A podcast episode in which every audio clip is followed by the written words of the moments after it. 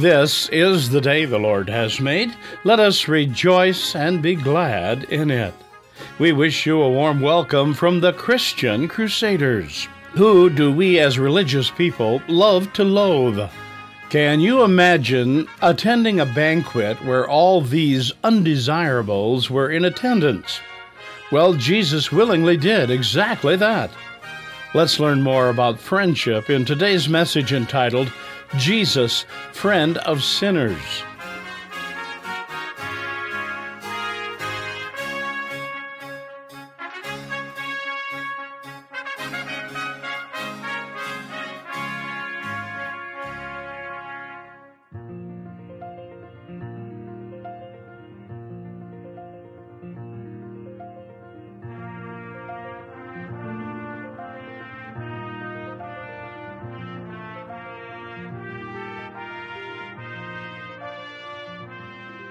It would be a bleak, difficult, and lonely life journey if we had no friends along the way. I hope that you have many friends in your life. They are a tremendous blessing. But would you say that Jesus is one of your friends? And does it make a difference? It's important for us to not only remember that in Jesus Christ God offers us friendship, but that Jesus is the friend of sinners. Let's pray. Lord God, in our worship today, open our minds and hearts to understand the Word of God for us. In the story of Levi, the tax collector, hearing Jesus call him to follow, I pray that we would again hear you call us to follow you in faith as well. Open us up to believe and to follow. In Jesus' name, Amen. Today's Gospel is recorded in Luke chapter 5, beginning with verse 27.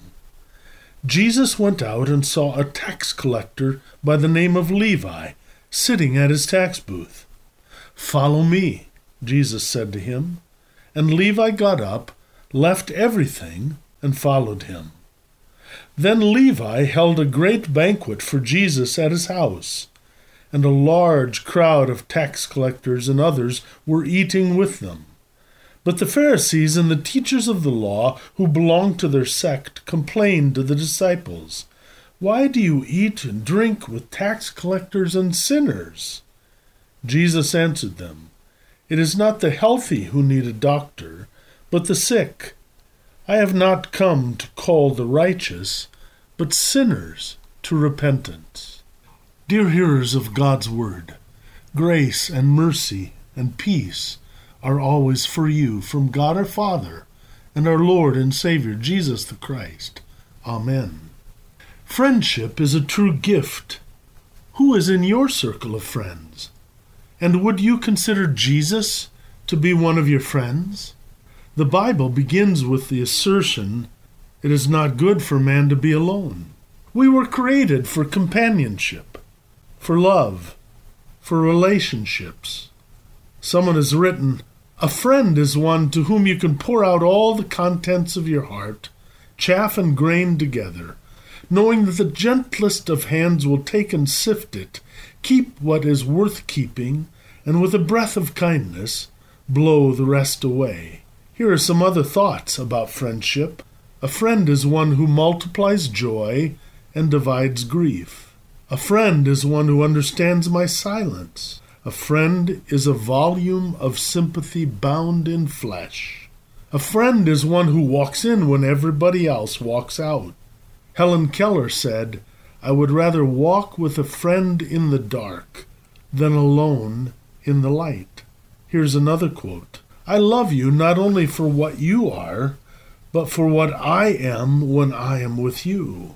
Perhaps my favorite a friend knows the song in my heart and sings it to me when my memory fails. Profound thoughts about friendship. Friendship is truly a gift of God. The Old Testament Hebrews understood friendship. They had three different words for friend the first Hebrew word for friend is rayah. It means an associate, somebody you keep company with, an acquaintance. It would be somebody you know fairly well. The relationship is perhaps superficial. Maybe you work alongside them or are back fence neighbors. The second word for friend in Hebrew is aluth. It means to be gentle with, to be familiar with. This takes friendship a step further. These friends would be close, people you talk with about real significant personal issues. You might take a vacation with these friends, go fishing, go for a game together, go out to dinner, or perhaps study the scriptures together. Close friends. You might not see him for a year or two, and when you see him again, you pick up the conversation right where it left off. The third Hebrew word for friend is ahav. It means an intimate, close companion. In Proverbs 18:24, it uses the word ahav when it says, "There is a friend who sticks closer than a brother." It is an intimate friend. Remember the story in the Bible in 1 Samuel 18 describing the relationship between David and King Saul's son, Jonathan? It reads, The soul of Jonathan was knit with the soul of David. And Jonathan loved David as his own soul. It says that Jonathan and David had a love that surpassed the love of a man for a woman. They enjoyed a deep, profound love, not a sexual love, but an intimate, devoted love. It also says in Proverbs 27 6, Faithful are the wounds of an ahav, a friend. An intimate friend not only loves you, but would speak the truth to you, even if it hurts. There's still another element in intimate friendship. Jesus says in John 15, Greater love has no one than this, than he laid down his life for his friends. You are my friends. The truest of the true friend is one with whom there's an intimacy that holds love closer than a brother it's a relationship with such honesty and devotion that the friend speaks the truth to the other, even if it wounds the person. Yet, for the truth spoken, it's for the good of the other. Intimate friendship holds such love that one would even die for the other. Do you have friends like that? If you do, you are blessed, very blessed. So, against this backdrop, of friendship's value, let's consider the story of Jesus calling Levi to be one of his disciples. Jesus came up to Levi, the tax collector, at his tax booth on the street and said simply, Follow me. Immediately, Levi got up, left everything, and followed Jesus. Now, tax collectors were among the most hated people of Jesus' culture. They made their living by using their position of power to overcharge their fellow countrymen for self gain. It was extortion, pure and simple. Some say tax rates at that time were up to 50% of a person's annual income. But secondly, tax collectors were hated because they were traitors, because they had sold out to the Romans, who were cruelly oppressive to the Jews. In effect, tax collectors abandoned their faith in God for financial gain. So when Jesus calls Levi this hated, immoral tax collector to come follow him as one of his disciples, it must have been a shock. It's very striking to me that when Jesus called Levi, he immediately left everything behind. He didn't pick a rendezvous spot for later after he could pack up his money and belongings. He left it all right where it was, in a moment. If we press that idea a bit, still today, when Jesus calls a person to come follow, the individual leaves behind their past, leaves their position of power, leaves their old purpose, leaves the hold gripping their possessions, leaves their prestige. When we hear Jesus call us to trust him and follow, we are to leave it all too. But do you know what else the follower of Jesus leaves? He leaves his guilt, his unhealthy rhythms, his immoral behaviors, his rebellious spirit, his egotistical attitudes. Why? Because when Jesus calls us to follow, we discover a new Lord who is our friend. Why do we leave it all? Because Jesus loves sinners, and he calls us out to a whole new way of life, a life lived in his love, in his friendship, and his grace. We too hear the voice of Jesus call us to walk with him in faith and friendship. I once heard a pastor presenting at an alcoholism recovery conference. This pastor was himself a recovering alcoholic. This is what he said The greatest compliment anyone can pay me is to call me a sinner. He was discussing how powerful God's grace is to the healing and hope of a recovering person. Do you know why it's a compliment to call him a sinner? Here's what he said because Jesus Christ loves sinners. Jesus Christ came to save sinners. Jesus is the friend of sinners. Truly, Jesus Christ came to love and save immoral, broken, flawed people. It's not the healthy who need the doctor. Jesus is the friend of the sin sick soul. Broken, immoral people have no pretext of being sufficient spiritually by themselves in life. They know that they need God's mercy and grace to rescue them. Sinners know they need a Savior. Can I be blunt? Dear listener, you are an imperfect sinner. Not because I know you, but because the Bible makes it clear that every one of us falls short of God's glory and holiness. We are all sinners. We miss the mark. We sinners, then, are attracted to the beauty of Jesus because he befriends and loves and forgives sinners. But there's more to this story. Jesus is not deterred from befriending sinners nor pushed off his mission of love by the hypercritical judgment of the religious leaders of his time. In fact, sadly, the Pharisees missed the revelation of his identity. The Pharisees missed understanding his mission because they were spiritually arrogant and they couldn't admit their imperfections or confess their sins. Ironically, in their religious fervor, they missed the true essence of the heart of God. They missed Jesus' free gift of salvation to sinners. Their arrogance blinded them. However, the religious leaders did have a point of truth. To say that Jesus is the friend of sinners and that Jesus came to seek sinners shows clearly a universal dilemma. How does God harmonize justice and mercy together?